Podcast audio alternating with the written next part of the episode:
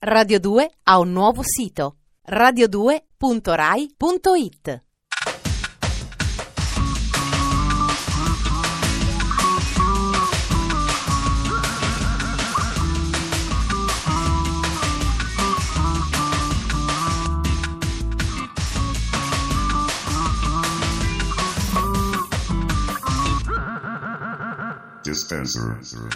Buonasera e benvenuti alla trasmissione che per 20 minuti si impegna per fare di voi consumatori più sgamati, di quelli che per fregarli ce ne vuole.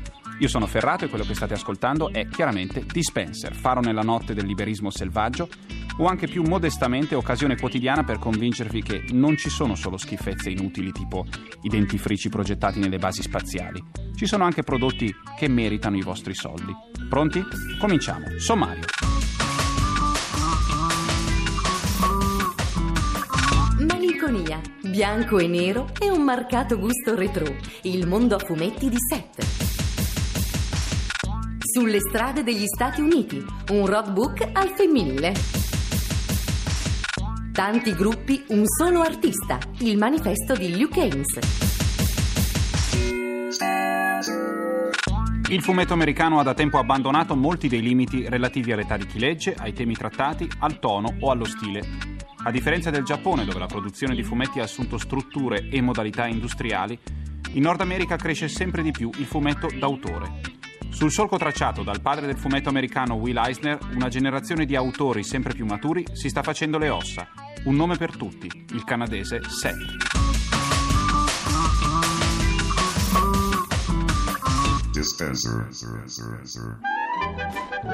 L'anno scorso la casa editrice di fumetti Coconino Press aveva pubblicato il primo numero di una rivista che ci era piaciuta molto. Si chiamava Black e raccoglieva le opere di alcuni dei più interessanti cartoonist di tutto il mondo. L'onore di aprire quella raccolta spettava al canadese Seth con un capitolo tratto dal suo romanzo a fumetti intitolato La vita non è male, malgrado tutto. Quest'estate è finalmente uscito in libreria il romanzo completo, sempre edito da Coconino e posto in vendita al prezzo di 28.000 lire, 14,46 euro. Si tratta di una vicenda agrodolce dai forti contenuti autobiografici, il cui protagonista è lo stesso disegnatore Seth nella sua città natale London, nell'Ontario. Il libro è la storia di un'ossessione. Seth scopre casualmente in una vecchia rivista le tavole firmate da un certo Calo. Affascinato dal tratto e dalla grazia antica di questi disegni, Seth comincia una ricerca che durerà anni per raccogliere sia immagini che informazioni su questo misterioso e dimenticato vignettista, coinvolgendo nell'avventura anche amici, colleghi e fidanzate. A Calo io non rinuncio mai. In realtà, proseguendo nel racconto, ci si accorge che la ricerca spasmodica sulle tracce del fantomatico Calo è un pretesto che l'autore ha scelto per offrirci una serie di meditazioni sul fascino discreto degli anni 50, sull'innocenza perduta e sul valore sentimentale del nostro passato. Termine del libro, come appendice, sono riportate le uniche 11 tavole sopravvissute dell'intera produzione di Calo. Vignette il cui stile e tratto sono pericolosamente simili a quelli dello stesso set. Ma allora questo Calo è vissuto realmente? È il vero maestro spirituale del nostro autore o una semplice invenzione? Non ci è dato saperlo e anche in questo sta il fascino di questo malinconico e delicato libro. Splish splash, Seth ha impiegato ben 5 anni di lavorazione per completare il volume, che prima è uscito a puntate nella rivista da lui stesso curata, Palucaville. Il risultato, però, gli è valso gli elogi della critica specializzata e la candidatura al prestigioso premio Eisner Award. Nel frattempo, Seth, il cui vero nome è Gregory Gallard e vive e lavora a Toronto, ha già dato il via su Palucaville a una nuova vicenda in 15 puntate intitolata Clyde Fans, mentre le sue vignette hanno avuto l'onore di comparire su riviste quali il New York Times, Spin o il Washington Post. E sì, in questo momento la vita per Seth non deve essere male, malgrado tutto. Dispenser. Stasera voglio farvi sentire un singolo che molto probabilmente conoscete già, ma non fa niente. È stata una delle canzoni dell'estate, ma non troppo. Si tratta del primo singolo estratto dal nuovo disco di Mao. Mao è l'ex cantante dei Mao e la rivoluzione. Da tempo molto amico di Morgan dei Blue Vertigo, nonché di Andrea Pezzi, e ormai più personaggio televisivo di MTV che musicista. Almeno così credevo io. Invece ecco questo singolo assolutamente e innegabilmente disco che non mi dispiace per niente. Senza niente di particolarmente elaborato, solo un bel singolo, ben scritto, ben prodotto da Morgan, sbarazzino, con quel modo di cantare un po' monocorde ma affascinante che viene da Battiato. Il brano si chiama Prima di addormentarmi e sinceramente se si potessero scegliere i singoli tormentone dell'estate avrei voluto questo invece di Candela o Tre parole. Due versi davvero notevoli che vi segnalo.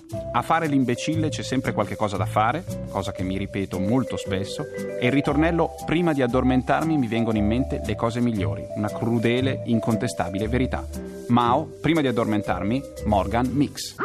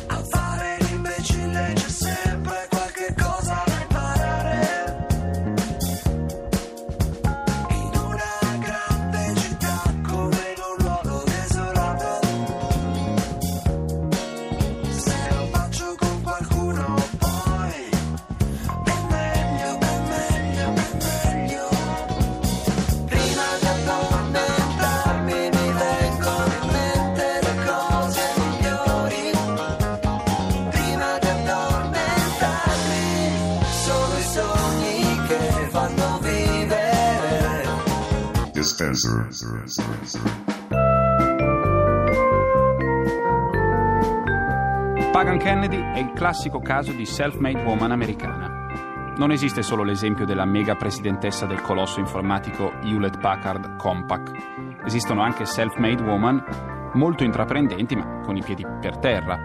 Pagan Kennedy ha iniziato pubblicando una personal zine, cioè una piccola rivista autoprodotta incentrata sulla propria vita. E questo è curioso. Sembra che la letteratura americana stia diventando in alcune sue parti un covo di persone che eliminano il tanto importante concetto di privacy. E questo fa di loro delle specie di fenomeni. Dave Eggers, altro scrittore che si racconta nei minimi particolari, è l'esempio eclatante più recente di questa tendenza. Comunque la fanzine personale di Pagan Kennedy ha acceso l'attenzione di editori e riviste. Così Pagan Kennedy ha iniziato a scrivere articoli di costume e infine narrativa. Zitelle, il libro di stasera, è un roadbook atipico. Le protagoniste sono due sorelle sole, come si dice in situazioni ufficiali, tecnicamente zitelle, come si dice in confidenza. Vivono nella casa della loro vecchia zia. Da qui partiranno, come in ogni altro roadbook americano che si rispetti, verso i paesaggi sconfinati dell'Ovest. Anche questa è abbastanza strana. Mai una volta che vadano in Canada. I pionieri sono andati a ovest a inseguire il tramonto nelle pagliuzze d'oro dei torrenti. E allora cent'anni dopo si va ancora tutti a ovest. Qualcuno dovrebbe scrivere un roadbook che abbia come meta Boston. Comunque sia, sentiamo l'attacco di Zitelle di Pagan Kennedy. La storia mia e di Doris ebbe inizio con noi due in piedi davanti al letto vuoto di papà. E adesso, lei disse, io ero dell'idea di restare, naturalmente. Non avevo intenzione di perdere nemmeno il più piccolo cambiamento della luce del sole che cadeva sui pavimenti scuri di quella casa. D'altronde era molto tempo che immaginavo di invecchiare lì con Doris. Anche noi due, piano piano, saremmo diventate dei piccoli cambiamenti di luce e i nostri visi sarebbero sprofondati nelle rughe finché un giorno nessuno sarebbe più stato in grado di distinguerci l'una dall'altra. Ma lei disse chiaramente che non avrebbe avuto senso rimanere due donne sole in una casa come quella. E poi un mattino mi diede una lettera e disse: Che cosa ne pensi, Fran? Era di zia Catherine, che viveva giù in Virginia. Nella sua lettera la zia si rammaricava per la morte di nostro padre e concludeva chiedendoci perché non andavamo a vivere con lei. Ragazze, diceva con la cauta calligrafia delle persone molto avanti con gli anni, siete sempre state le mie preferite. Venite a tenere compagnia a questa vecchietta. Mi portai il foglio vicino al viso e lo annusai, come se l'odore che emanava avesse una qualche importanza nella mia decisione. Sapeva di zitella, il dolce odore ammuffito di un libro di Galateo. Sì, dissi rimettendo la lettera nella busta. Dobbiamo andare.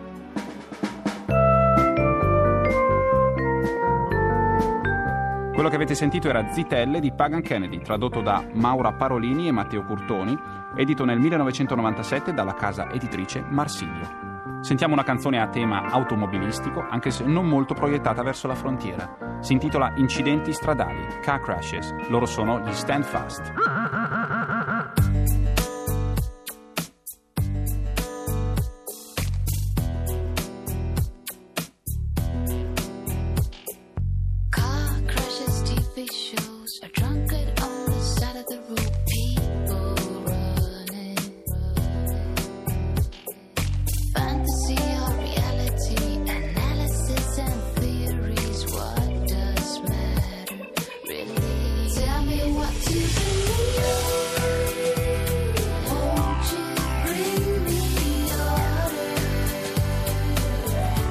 Dispenser. Nella foto all'interno di un disco degli Auteur, il volto di Luke Haynes appariva moltiplicato sul corpo di tutte le persone ritratte, proprio come fa da anni Apex Twin con degli effetti terrificanti. La moltiplicazione del marchio, uno dei temi di più scottante attualità per quanto riguarda le politiche economiche delle multinazionali, sembra aver contagiato da anni la personalità di Luke Haynes, moltiplicato com'è nei suoi numerosi progetti musicali, sempre di ottimo livello. Dispenser. Auteurs, Bader Meinhof, Black Box Recorder. Tre gruppi dietro i quali si c'era lo stesso personaggio, Luke Haynes, geniale e misconosciuto songwriter, da dieci anni protagonista e minore della scena musicale inglese. Tutto ha inizio con l'esplosione del fenomeno Britpop. Fra la miriade di band che cercano di guadagnarsi il proprio spazio, subito dietro a capofila quali Oasis, Blur e Suede, spuntano all'improvviso gli Auteurs, che con l'album d'esordio New Wave fanno gridare al miracolo la stampa specializzata. Il disco è uno di quei gioiellini pop che rimandano a storici esordi come quelli, tanto per citarne un paio, di Preface Sprout e Lloyd Cole and the Commotions.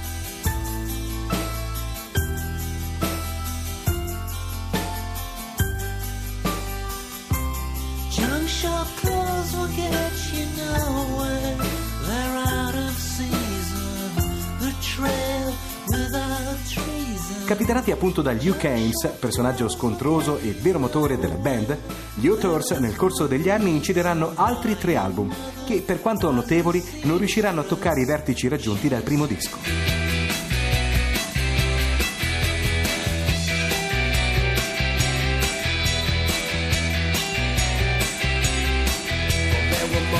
The street of every shape and size. The motor Nel frattempo il biondo musicista originario del Surrey si lancia in progetti paralleli come quello dei Bader Meinhof, gruppo che deve il suo nome a due terroristi tedeschi suicidatisi negli anni 70 in carcere. Il risultato è un album discreto che non sortisce però alcun seguito. La band infatti svanisce nel nulla dopo una breve serie di concerti. Un paio di anni di silenzio è la volta dei Black Box Recorder. We make the cops look. Haynes, questa volta, recluta due personaggi di un certo spessore, Sarah Nixie, a cui delega l'incombenza delle parti vocali, e John Moore, già batterista nei Jesus and Mary Chain. I Black Box Recorder incidono due album che ottengono critiche entusiaste e mediocri riscontri commerciali. England Made Me e The Facts of Life sono opere di altissimo livello, con sonorità suadenti e testi morbosi e taglienti.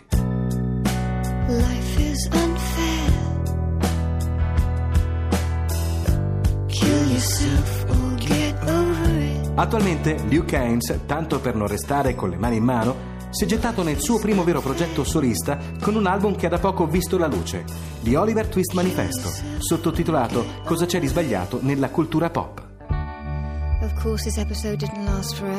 Il disco, pur non allontanandosi dalle sonorità care ad Auteurs e Black Box Recorder, conferma il nostro come uno dei songwriter più talentosi dell'ultimo decennio. I brani come Death of Sarah Lucas o Discomania valgono da soli l'acquisto.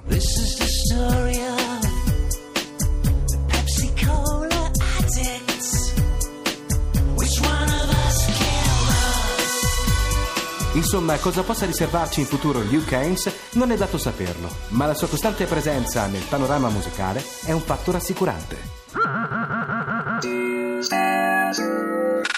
Il disegnatore canadese di fumetti che risponde al nome di Seth una canzone andante di Mao, il romanzo Zitelle della scrittrice americana Pagan Kennedy, la canzone Car Crashes degli Standfast e infine la personalità poliedrica di Luke Haynes, leader degli Auteur e dei Black Box Recorder.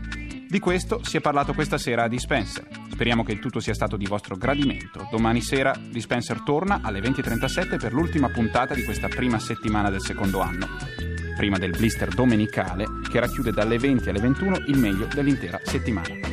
Ferrato vi ringrazia per l'ascolto e vi saluta. A domani!